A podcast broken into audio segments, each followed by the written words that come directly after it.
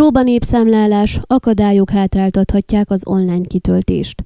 A koronavírus világjárvány miatt 2022-re halasztott országos nép- és lakásszámlálás megfelelő körülmények között történő lebonyolítása érdekében az Országos Statisztikai Intézet idén március 10 és 31-e között próbanépszámlálást tart.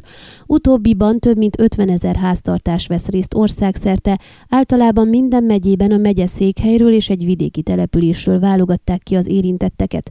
Hargita megyében például 488 csíkszeredai és 461 Csíkszent királyi háztartást vesz részt a próbacenzuson. A romániai népszámlálások történetében ugyanakkor most először alkalmazzák az online önkitöltés módszerét. A járványhelyzetre való tekintettel ezt a megoldást ajánlja a kiválasztott háztartások számára az INESZE, a gond viszont az, hogy az idősebbeknek nehézséget okozhat az online kitöltés, ahogy a román nyelvet kevésbé ismerők számára is, hiszen a kérdőív magyar nyelven nem áll rendelkezésre. A rendszer működéséről és a legfontosabb tudnivalókról Abos Mária Ellenát, a Hargita megyei statisztikai hivatal vezetőjét kérdeztük.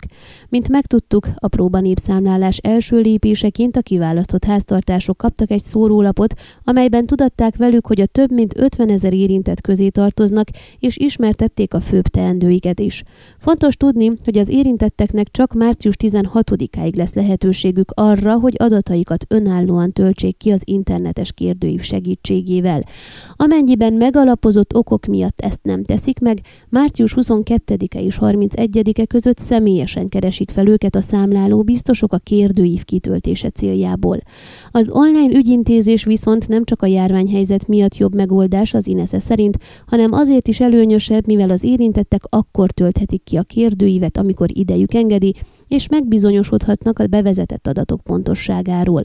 Aki szeretne élni ezzel a lehetőséggel, első lépésként egy előregisztrációs nyomtatványt kell kitölteni a háztartás összes tagja számára.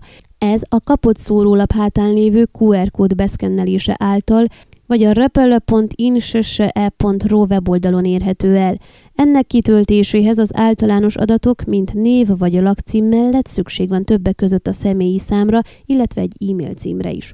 Mivel számos idős személy nem rendelkezik e-mail címmel, Abos Maria Elena kérdésünkre elmondta, hogy más személy címét is beírhatják, például gyermekükét, unokájukét. A lényeg az, hogy olyan e-mail cím legyen, amelyhez hozzáférésük van.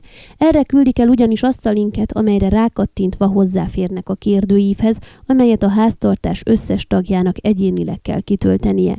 Ez a folyamat elvégezhető bármilyen okos telefonról, táblagépről, laptopról vagy számítógépről.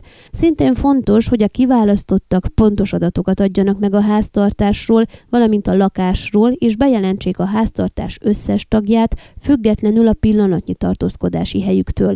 A válaszadási kötelezettség elutasításáért és hamis adatok közléséért ugyanis 1000-től 5000 leig terjedő pénzbírság róható ki.